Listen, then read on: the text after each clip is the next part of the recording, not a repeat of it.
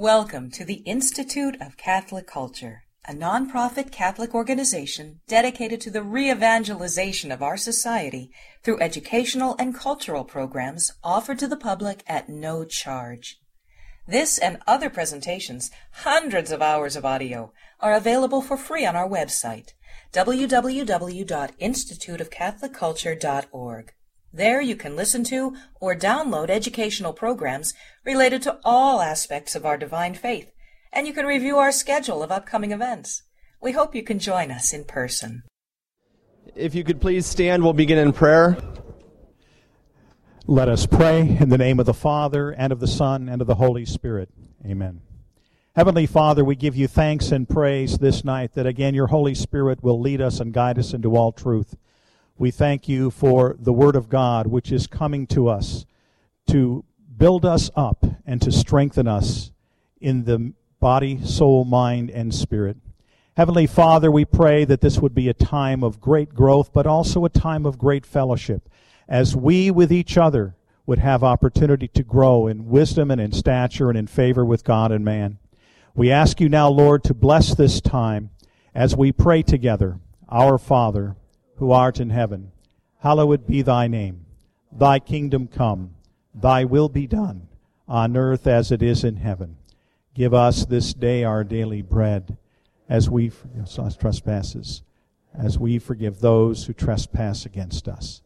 And lead us not into temptation, but deliver us from evil. Amen. In the name of the Father, and of the Son, and of the Holy Spirit. Amen.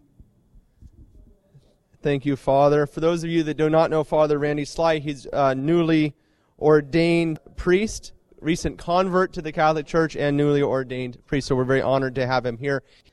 I know there are a number of converts among us. There are also a number of people here tonight that are not Catholic.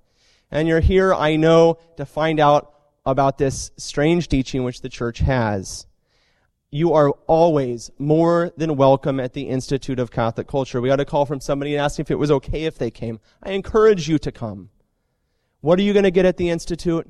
You're going to get the Catholic faith, pure and unadulterated, unashamed, but presented also with love. You are more than welcome afterwards to ask questions in a respectful manner, and you will receive a respectful answer. And together, we will search out the truth of Jesus Christ and grow in his love. Our speaker, formerly a clergyman of the Episcopal Church and a convert to Catholicism, Father Bergman was ordained to the priesthood in 2007 through the pastoral provision of Pope John Paul II. In addition, Father Bergman serves as chaplain of the Anglican Use Society, a Catholic organization dedicated to increasing awareness of the 2009 Apostolic Constitution of Pope Benedict XVI, Anglicanorum Coetibus. His articles have been published in Anglican Embers, This Rock, Catholic Men's Quarterly, and he has spoken across the United States about the work of the St. Thomas More Society. Father Bergman has spoken for the Institute before on the Lambeth Conference and also came this past Lent to preside over our Laetare Vespers service. He and his wife, Christina, reside in Scranton, Pennsylvania with their seven young children. Please join me in welcoming back Father Eric Bergman.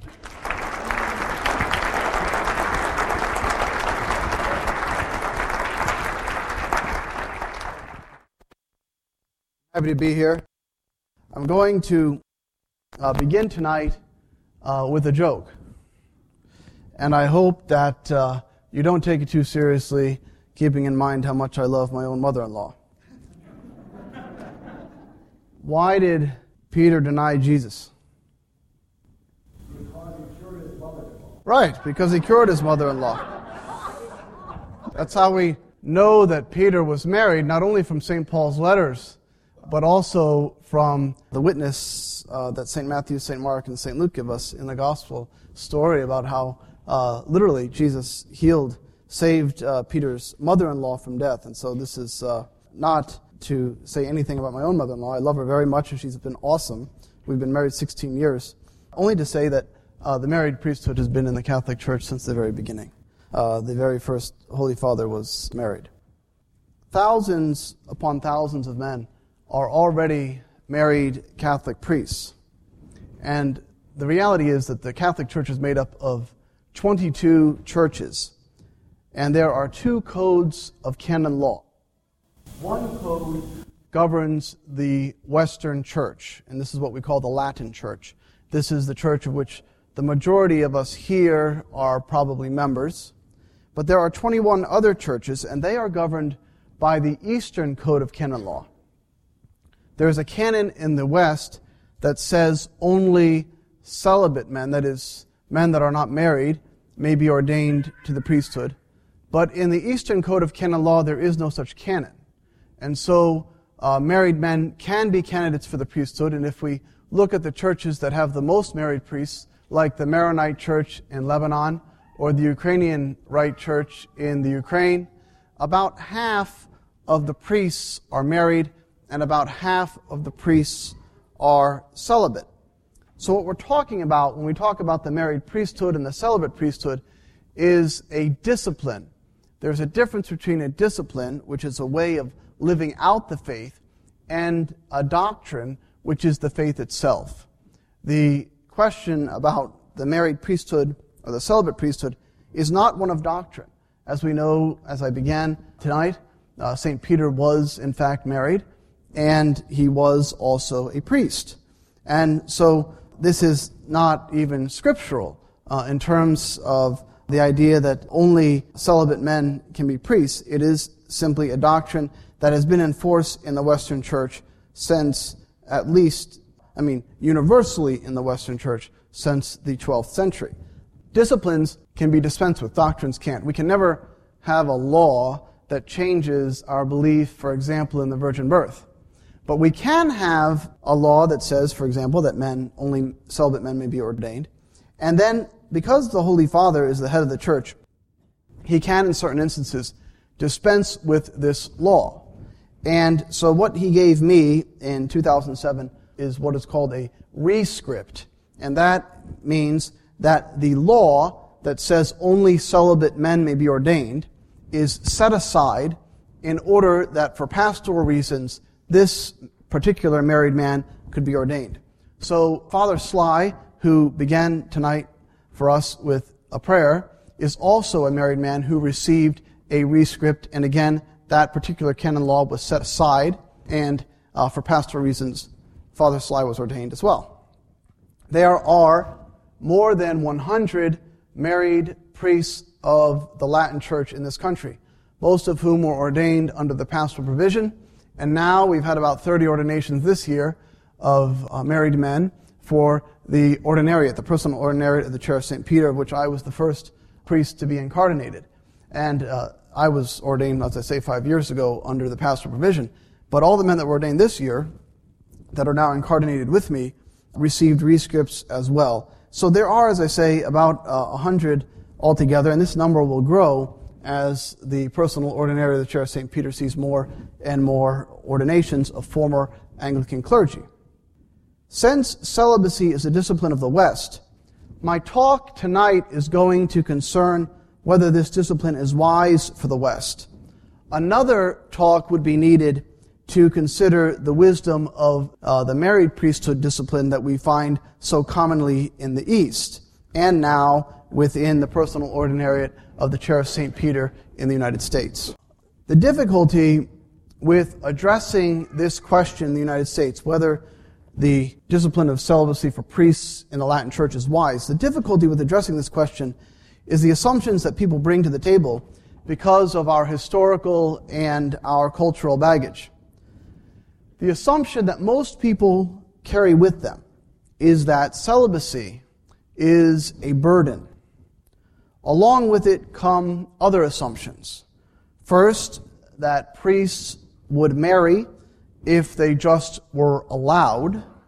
Secondly, that celibacy is not normal and perhaps even unnatural. And third, as such, the sex scandal that the church continues to endure is the direct result of the celibacy requirement. And this is the most ludicrous and crazy assumption, as if homosexual men interested in molesting teenage boys would not have done such things if they had been allowed to marry. It is a ridiculous assumption, and yet one we hear repeated over and over and over again in this country. My point here is not to focus on the upheaval that recently shook the Catholic Church and continues to negatively affect even this diocese.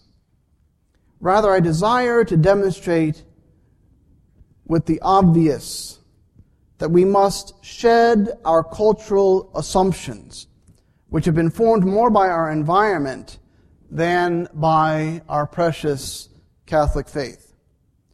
If we are going to be able to consider the wisdom of the discipline of celibacy fairly and objectively. So, what are the roots of our assumptions? Where did these assumptions originate?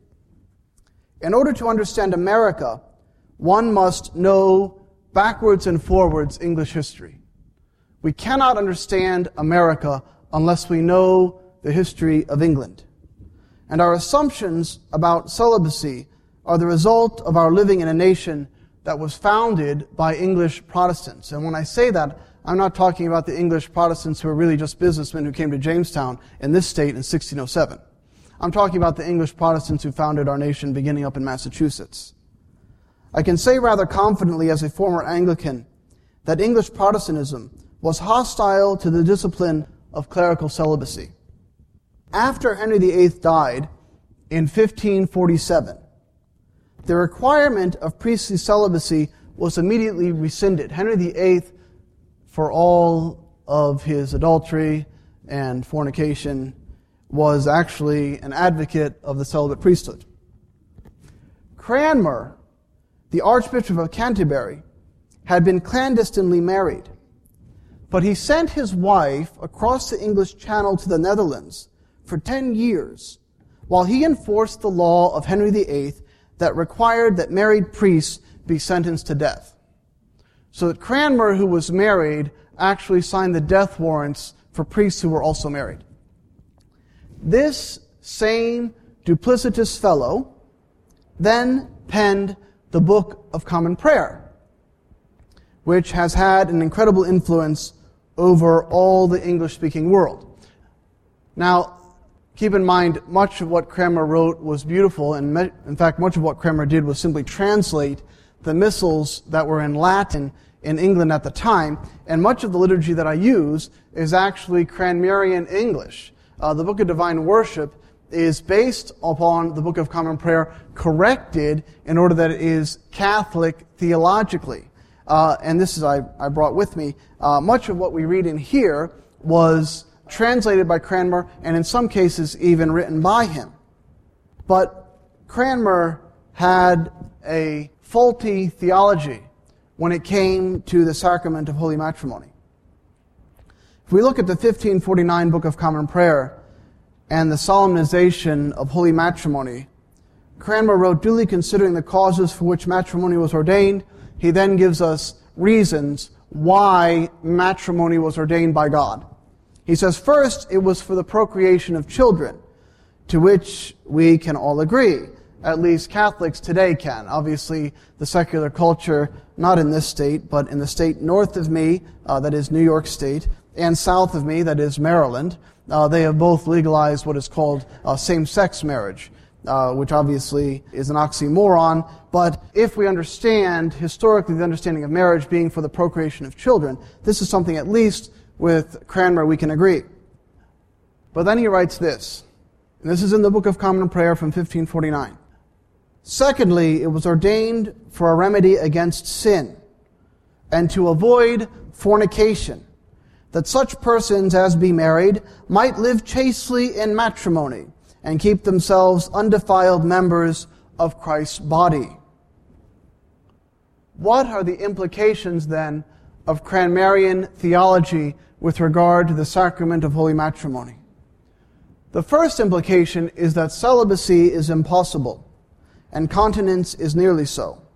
This is a Jansenist or fatalist predestinarian idea about grace that actually denies the power of grace to give us the strength to do what God has called us to do, and also denies the power of grace to transform us. Now, Jansenism didn't come to the Catholic Church until the 1600s, but predestinarian Calvinist theology was very much present in the Anglican Church in the 1540s and 1550s, especially. Uh, and really, Jansenism is just the Catholic version of Calvinism. Under this flawed theology, man or woman is the object for the fulfillment of carnal lust. According to Cranmer, it is holy to use one's spouse to avoid sin, seeing using one's spouse as the lesser of two evils, the first evil and the worst evil being fornication. But of course, my wife is not my concubine, and I do not use her, commit an evil act in order to accomplish a good that is avoiding fornication. Cranmer did not know the scriptures. And if we think in terms of using each other, there is no self-giving in that. It is taking. It is the consumption of the other. It is getting married for sex. And ultimately, it is not marital relations at all, but mutual masturbation. Jesus said, from the beginning, it was not so. He reminds us that marriage preceded sin. When he's asked about whether people can get divorced, he says, why can we get, why? Well, Moses said we could get divorced. He says, for your hardness of heart. That is because of your sin. He let you get divorced. But from the beginning, it was not so. This is in Matthew chapter 19. And if we look at Matthew 19, verses 10 to 12, we see that some people are actually called to celibacy. Jesus tells us that some men are called to chastity, celibacy for the kingdom. That is, he says, some men are born eunuchs, some men are made eunuchs by others, but some make themselves eunuchs. They don't literally castrate themselves, they simply set aside their sexual faculty in order that they might dedicate themselves entirely to the service of the kingdom of God.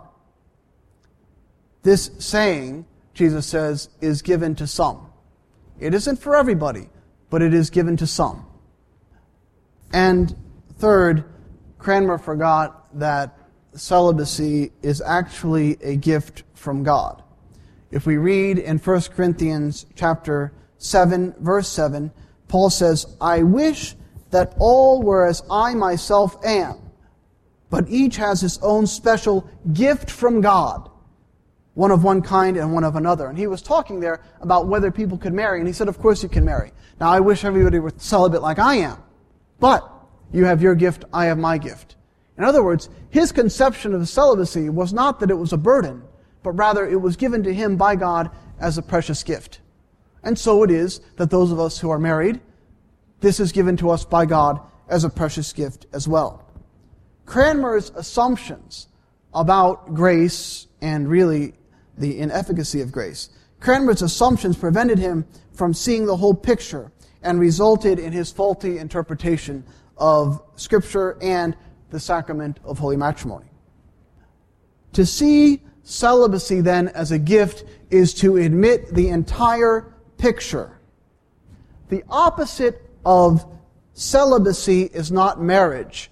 We tend to think in terms of celibacy being on one pole and marriage being on the other.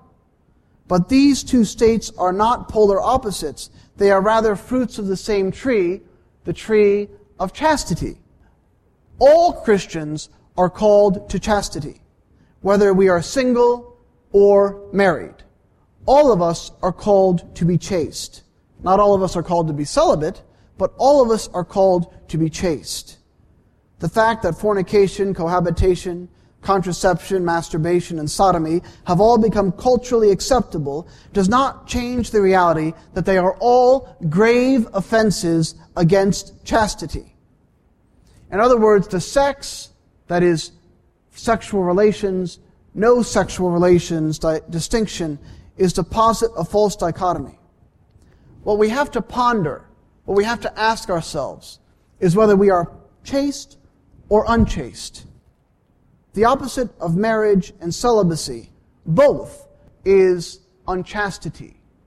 The opposite of marriage and celibacy, both, is unchastity. We see chastity within marriage as a gift.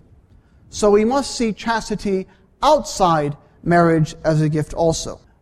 Why is chastity within marriage such a precious gift? Well, obviously, chastity within marriage issues in life. If within our marriages we have no adultery or contraception or pornography or self abuse, then our spouses are more likely to conceive. They are more likely then to give of themselves to each other. They are more likely to serve as examples for their children to emulate.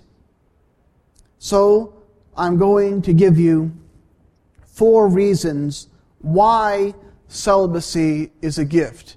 And I've structured this in such a way so that you could sort of regurgitate them immediately to anybody who tells you why doesn't the church just have all married priests.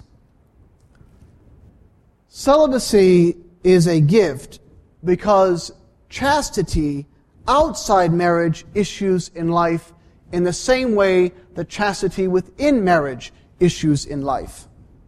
When we don't sleep around, we obviously don't get diseases and die.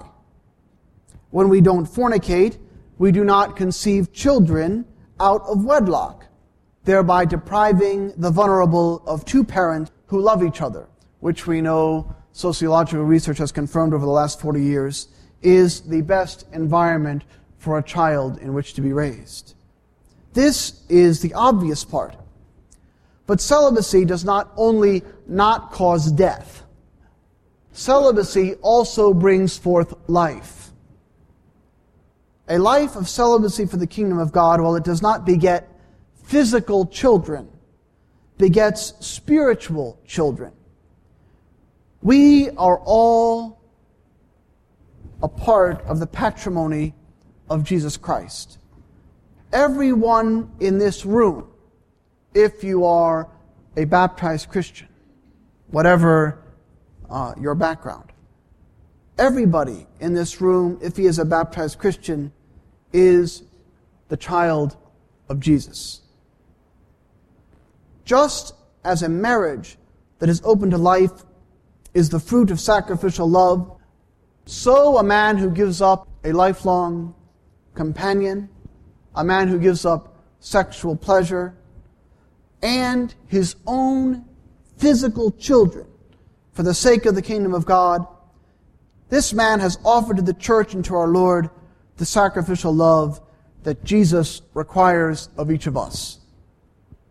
St. Paul indicates in Ephesians chapter 5 that a man must be willing to lay down his life for his bride. So a priest must be willing to give up everything for the benefit of his bride, the church. The priest's bride is the church. The principal gift of the discipline of celibacy is how well the priest's sacrifice giving up the possibility of a wife and family. This reflects so well the willingness of Jesus to die for the church. The priest's willingness to die to self in this regard reflects beautifully Christ's own willingness to die for the church. The priest dies to himself and he dies to his desires for your benefit.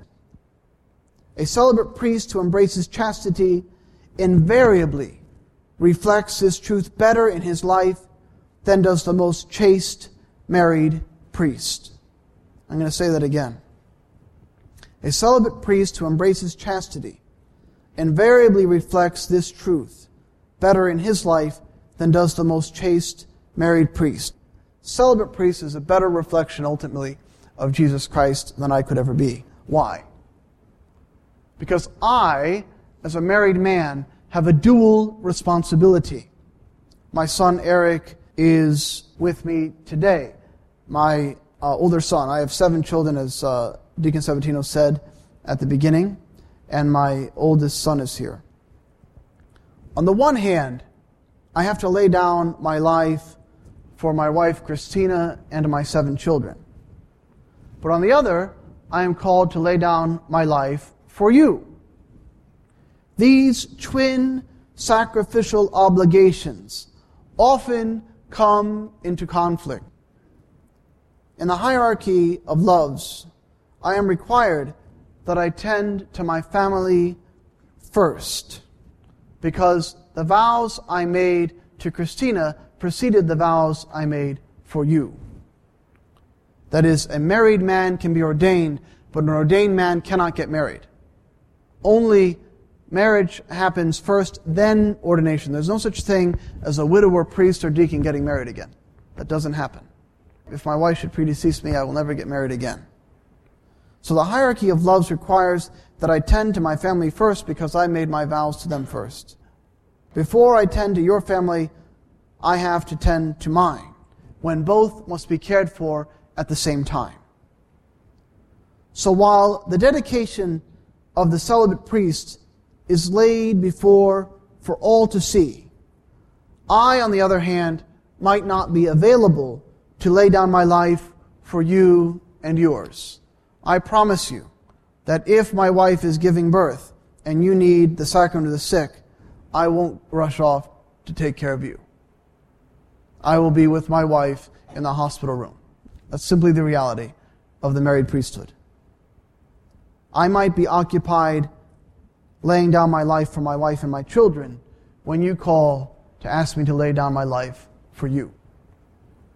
Which looks more like the love that Jesus had for the church?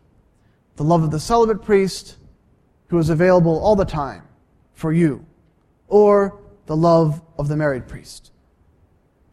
After all, Jesus himself was celibate.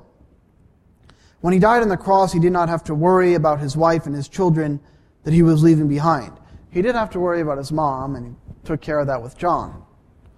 But he did not have to worry about his wife, who would become a widow, or his children, who would become orphans.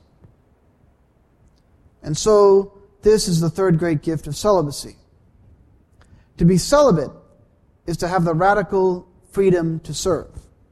If the second principal gift of celibacy is that it reflects better the love of Jesus for the church, the third precious gift of celibacy is that it offers the celibate man the radical freedom to serve. I have a good friend named John Haas who was my professor when I was taking a course in Philadelphia. He runs the Catholic Medical Ethics Institute in Philadelphia. And John Haas was, before he became a Catholic, he has nine children. Before he became a Catholic, he was an Episcopal priest. And one night he was called to the hospital, and there was a child who was dying, and he was actually quarantined because the uh, disease that he had was so infectious, so contagious. And so he came to this room where the boy was walled off, and they asked him to go in there and bless the child, to administer to him. Believe it or not, the Episcopal Church has a sacrament of the sick as well. He was asked to go in and do this. Now, ultimately, John Haas went in and did his duty. But before he went in, he hesitated. And he said to himself, If I were celibate, I wouldn't have to concern myself with whether it were safe for me to enter the quarantine. And as we know, a great priest of the Catholic Church, a great saint of the Catholic Church, St. Charles Borromeo, died doing precisely what John Haas initially was afraid to do. He died because he was administering to people, giving them the sacrament of the sick. He was only in his early 40s when he died from contracting the plague that the other sick whom he administered to had contracted themselves. Also, celibate priests are free to be uprooted and moved without trauma to a family. I live in Scranton uh, with my wife and children, and it's much more difficult. For five years, I was a priest of the Diocese of Scranton. But the bishop kept me in Scranton for the entire five years I was his priest before I was incardinated in the ordinariate. He kept me in Scranton because that's where my family is, that's where my children go to school. That's where my wife's friends are, and now relatives. His, her sister and her parents both live in Scranton now, too. You can't simply ask a married man to get up and move from all of his ties in the same way that you can for a celibate man. Ultimately, the freedom to give one's very life is compromised to a certain extent by one who must concern himself with the needs and the future of his wife and children. If we think about all the missionary martyrs in the history of the Catholic Church, all the people who gave their lives in the mission fields in North and South America, all those Jesuits, well, none of them were married. All the people who died in Quebec, all the people who died in Mexico, none of them were married. They were able to offer themselves in this way because they didn't have to worry about a wife and child whom they might leave behind if they should be killed. I'm a missionary, of course, but I'm not likely to be sent to a hostile mission field simply because my ordinary doesn't want to have seven children and a woman to support if I'm dead. The fourth great gift of the discipline of celibacy is the witness that a celibate man offers to a culture that is obsessed with the pleasures of the flesh. The celibate indicates to all of us that continence is possible. And if we look at the percentage of the men who actually got into trouble during the sex scandal that began to be exposed uh, really writ large in 2002, it's less than 5%. Well less than 5%, actually. That's less than 1 in 20 of the priests actually got into trouble. So we're talking about 19 of 20 priests demonstrating to us that continence is possible. 19 of 20. We concentrate on that 1 in 20 but 19 and 20 are faithful to their promise to live a celibate life. The celibate shows that his life is not the sum total of human existence. He has dedicated himself to begetting spiritual progeny, denying himself many pleasures of this world to do so, all the while looking forward to the reward to come. He has a family. He has this earthly family, of course, but he's also got a heavenly family with whom he will live forever. Every priest that begets spiritual children will have his children with him for all eternity. And if we think about the sort of stereotype about the preacher's kid, right? How many preachers are going to have kids who aren't with them in heaven? The great benefit of celibacy, the great benefits lead me to this conclusion. The discipline of celibacy is a beautiful gift that should not be abandoned in the Latin Church. That is, I have come to the same conclusion in contemplating this mystery that at least one of the bishops of the Eastern churches has reached.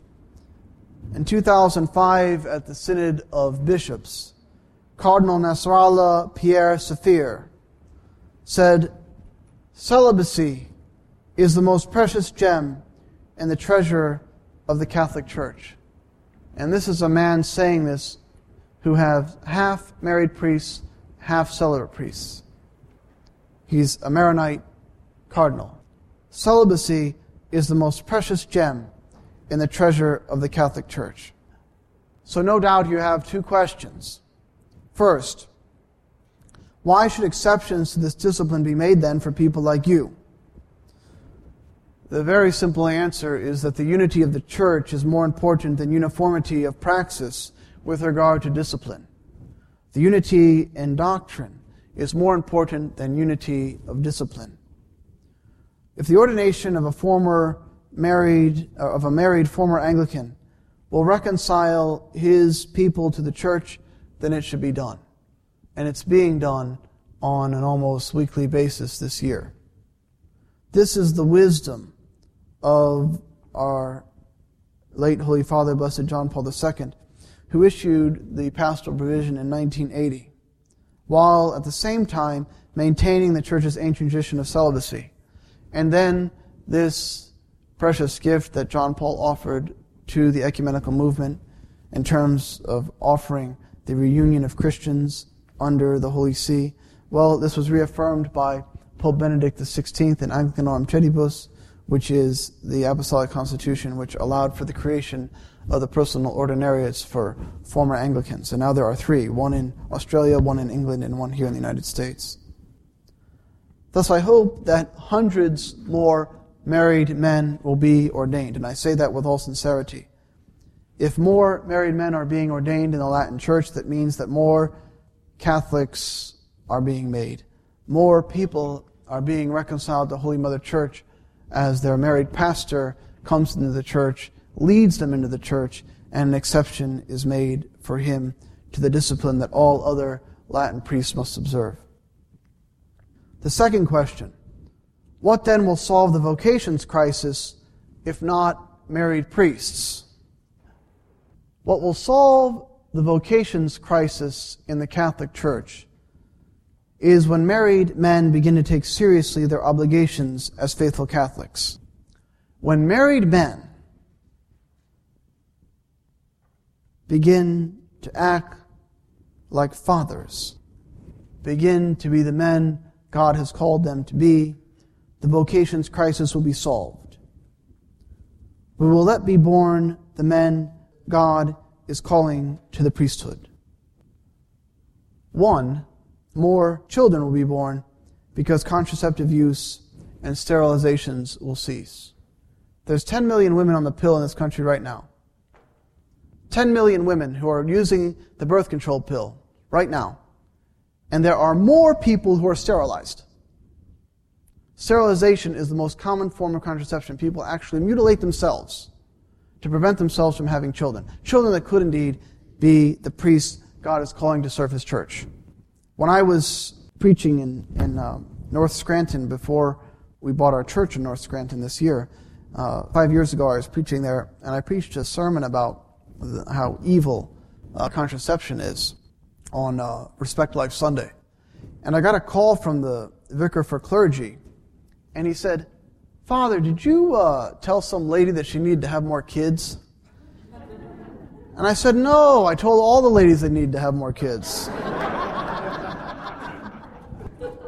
And he said, Well, I know what you're talking about because I was in South Scranton at a meeting at a church that was going to be closed. And a person stood up and said, Father, what do we need you being vicar for clergy you're in the chancery all day long.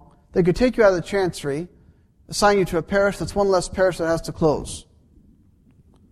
So Father Rich Locke said, How many children do you have? Well, the person didn't like that answer. But as it turned out, nobody in the room had more than two children. He said, Why is your church closing?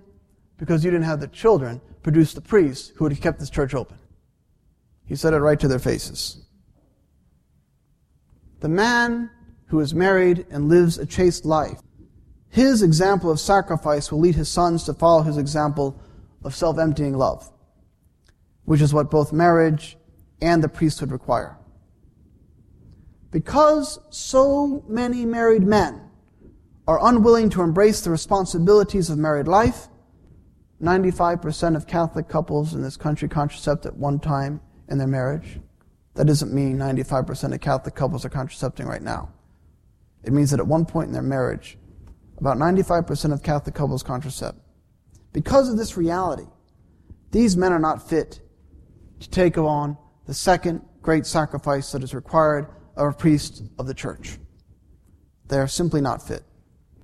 It is no coincidence that those who agitate for married priests also want contraception. They also want contraception to be approved by the Holy See.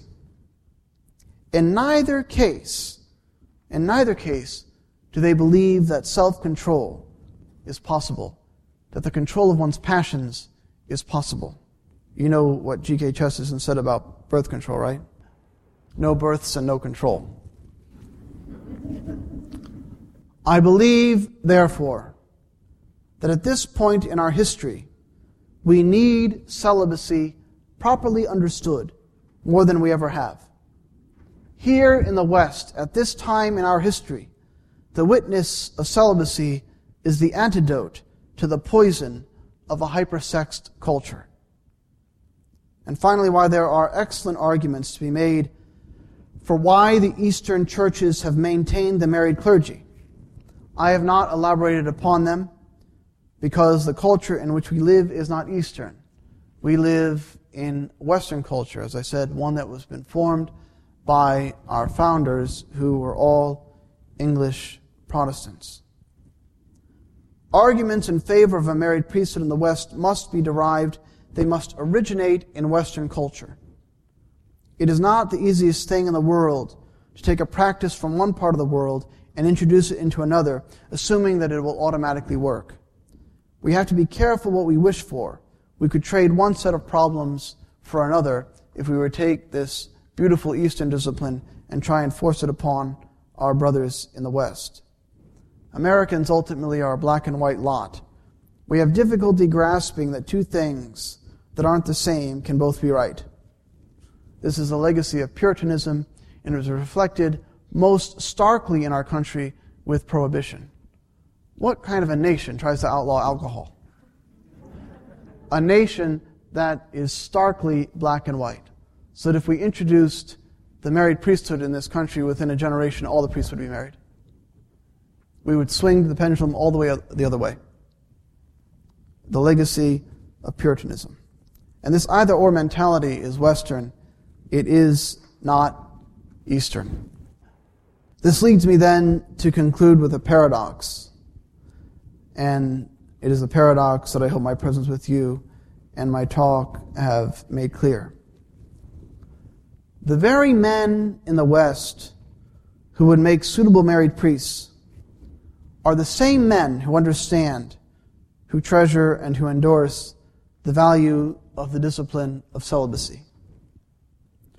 Only those married men who appreciate and hold up the willful sacrifice of their celibate brother priests are worthy of the office to which they have been ordained. And those of us who are married priests, this reality is reflected in the size of our families. Now, I'm not telling you to toot my own horn. I'm saying this, of course, because it's true. Thank you.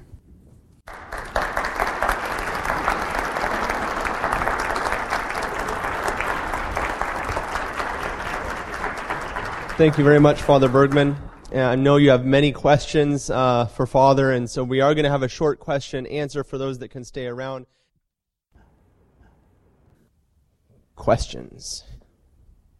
Um, I've read several articles over the years about why not married Catholic priests Western Catholic priests, and they've brought up the fact also that the divorce rate among Christian ministers is almost as high as in the secular world. Have you ever read that? It, that, that is true. In fact, the highest divorce rate among professionals, if you want to find the highest divorce rate among married professionals, it's married clergy couples. If we see, have a, a lady clergywoman and a, and a man clergyman, uh, when they're married to each other, they have the highest divorce rate of any, of all professional people. Now, remember this, that there is necessarily, uh, when a woman becomes, and uh, the Protestants can do anything they want, but when a woman becomes a clergywoman, uh, there's a necessary denial of her role as a mother. She was made by God to be a mother. Whether she actually has children or not, she was made by God to be a mother. Just as every man was made by God to be a father. And what very often is happening in these couples, these married clergy couples, is contracepting. So they are in competition with each other. So naturally there's going to be a marital breakdown. If one sees his spouse as the enemy or the potential problem, the potential frustration of one's ultimate aspirations, well, how can you have a union like that? We are called to complement each other, not be in competition with one another. And this is the greatest thing, the greatest problem with contraception, is that people call it protection, right? We protect ourselves from our enemies. I mean, September 11th is two days, right? The anniversary of September 11th, we need protection from those people. We don't need protection from our spouse. It's insanity. The reason they divorce is because they have competition in the bedroom. If you have competition in the bedroom, you're have a marital breakdown. In your presuppositions, cultural biases, and all, uh, you mentioned England and Protestantism. I can grok that because I had a couple of ancestors that came over on the Mayflower. My wife cannot. Her ancestors came over two generations before from Spain to Mexico and then up to this country. Right. How do they grok your presupposition? The culture of uh, Mexico and Quebec, those uh, two places that had massive immigration of Catholics around the same time uh, that Protestants were flooding into the sandwich between them. Their culture has affected ours actually uh, very little in terms of its development. The trajectory of American culture has been not subjugation to authority, but the exaltation of the individual and the desire of the individual to exert his will on others. The other thing that characterizes our culture, which does not characterize either Spanish or French culture, is this uh, willingness to create anew the Garden of Eden somewhere else. Right? What did the pilgrims come here to do? They were going to create a city on a hill. So every time something goes bad in America, what do we do? We abandon it and we leave. I'm only 41 years old, but I can remember the white flight. When all the white people left the cities. Where else does that happen? That doesn't happen anywhere else in the world. You abandon your land, your patrimony, and go start somewhere else. That is unique to America. And it's ultimately very destructive because what are we called to do as Christians? We're called to transform the place that we are. The grace of God will transform the place we are in the same way that we can be transformed by God's grace. But if you're a Calvinist and you're predestinarian and you think that there's either the people who are saved and the people that are reprobate, well then just leave them behind. Leave them behind and go start the Garden of Eden somewhere else. Create the city on a hill somewhere else. So what did we do? We made it from Jamestown in 1607 to San Francisco in 1849. That's amazing. Because that's American culture. Just keep going, keep going, keep going, keep going, go out here. I, when I, I went to JMU in uh, Harrisonburg, Virginia, as I said, and I graduated in 91. And a lot of places I drove through today, were farms when I was going to school. I went back and forth to uh, D.C. all the time because my roommate's girlfriend and ultimately fiance and then wife went to Georgetown. And nobody lived in Loudoun County. I mean, there were a few people there, of course, but nobody lived in Loudoun County in 1990.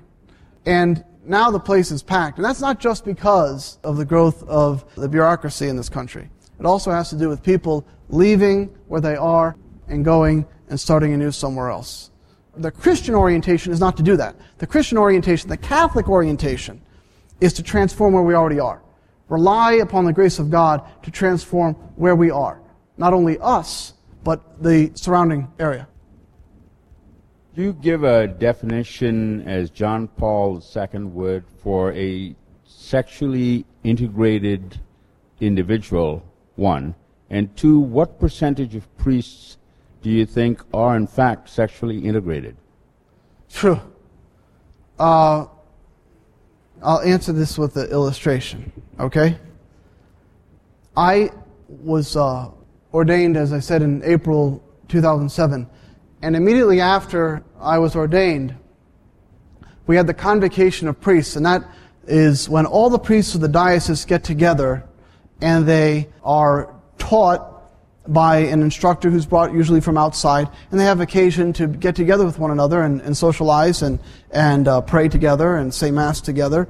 And it's almost like a retreat, but all the priests are there together. And as I walked into my very first meal with my brother priest, having been ordained about a week, a man stood up in the middle of all my brother priests and said, Here comes the man who has the best of both worlds. And they all laughed and I was crushed. So I went to see, at the time, my ordinary bishop, uh, Joseph Martino, and I said to him what had happened. And he said, Don't worry, Eric, that those men talk to you like your wife is your concubine, because they treat their parishes like it's their concubine. And what he was saying was that the man is to exist for his wife, exist to serve his wife. And the same way is true with a priest. He is to exist to serve his parish. But too often this is turned around. Men think the wife was made to serve him. That she exists to serve him. And so the priests have the wrong orientation as well, and they think that the parish is there to serve them. And we have a long history in American Catholicism of men becoming a pastor, and when this is when they would have two or three assistants, and then not working anymore right? Because then they could lead the easy life. They go golfing, raise money, socialize, and all the hospital visitation, all the hard work was done by the underlings who were newly ordained. Until they came, became pastors, and then they stopped working too. This wasn't universal, but it was common enough that if you talk to people who were raised in the uh, 30s, 40s, and 50s, they remember pastors who did nothing except socialize. And this is reflective of uh, selfish orientation. So if one imagines that the parish exists for himself, he's never going to be sexually integrated because he does not conceive of himself as a father. Why did John Paul and then Benedict both reaffirm that homosexual people with deep-seated homosexual tendencies should not be ordained to the priesthood? Why? Because they cannot conceive of themselves as being fathers. A priest who is true to his vocation conceives of himself as a father, a provider and a protector. And if what you're concerned about is consuming, well, then you can't be a father. You're not a father. I don't know the percentage. I know there's a lot out there. And we've reaped the whirlwind because of their misdeeds over the last 50 years. But the new vocations, the guys that are being ordained to the priesthood today, almost to a man, uh, know what it means to be a father and try to live out their vocation as fathers. In the Anglican Rite ordinariate in which you're cardinated, is the vision that all men who are ordained into this ordinariate will be married? Or is it the first couple of generations and then a hundred years from now, the priests coming into the ordinariate, the Anglican use ordinariate, will be celibate? How does that work? That's right. Um, right. Uh, for one thing, a number of the men ordained are celibate. Father Jason Catania, he's in the city of Baltimore, and he's a celibate priest, and he was ordained in the ordinariate this year. So we have celibate men in the ordinariate. But the discipline in the West is celibacy, and though our tradition in the last 500 years has been uh, married priesthood, the tradition in the West is a celibate priesthood. And so this is what will ultimately become the norm in the ordinariate over the generations. But for now, as the first generation comes in, the vast majority of Anglican clergy are married. And so naturally, the vast majority of the ordinary clergy are going to be married. But in generations hence, we'll see fewer and fewer, unless we do our job and keep making converts and keep getting Anglicans from all over the world to become Catholic, then we'll have loads of married priests. It'll be great. Because it'll indicate that we're, make, that we're doing our job and uh, we haven't become complacent. Remember, we want to see hundreds of married priests because that means there's converts being made, and for every priest, every married priest ordained, he represents at least a few dozen converts. And this is an incredible blessing to the church. Father, I've heard, I, I, was interested in, you know, the vocations crisis, what will resolve it and everything, and that resonated well with me. But I've been hearing more and more that marriage rates are declining themselves, which seems to be just you know, like the vocations to the priesthood first and to the sisters, to, and then even accepting that responsibility, the married, you know, commitment to marriage. Can you comment on? Absolutely. The, the uh, one of the things that's interesting. Until this year, we were members of St. Paul's Parish. Before we were erected as a parish, uh, mission parish of the Ordinariate, we were members of St. Paul's Parish in, in uh, Greenridge section of Scranton. This is a very wealthy Catholic area almost all Catholic. Scranton is 75% Catholic. And it has about 3,000 families in this particular parish in the Greenridge section of the city of Scranton. And guess how many marriages they had in the year 2011? 11. They aren't getting married. Uh, more than 50% of children born in the city of Scranton, and this is a 75% Catholic city, more than 50% of children born in the city of Scranton are born out of wedlock urban rates are much higher than suburban rates, but the problem of illegitimate parents is really great. There's no such thing as an illegitimate child.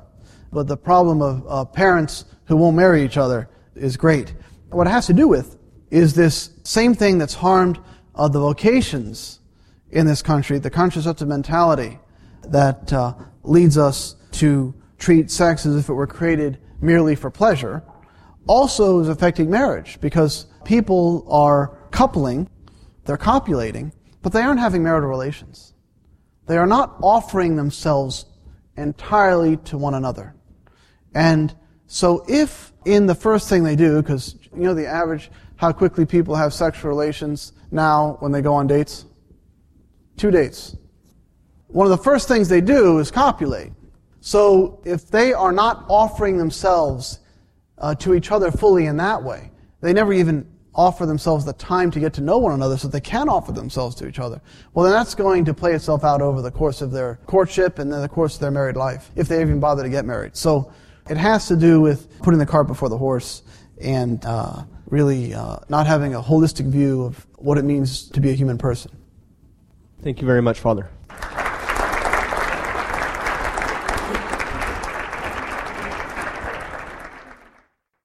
We hope you enjoyed this presentation from the Institute of Catholic Culture. If you'd like to learn more about the mission of the Institute and how you may become a part of this important work, please visit our website at www.instituteofcatholicculture.org or call us at 540 635 7155.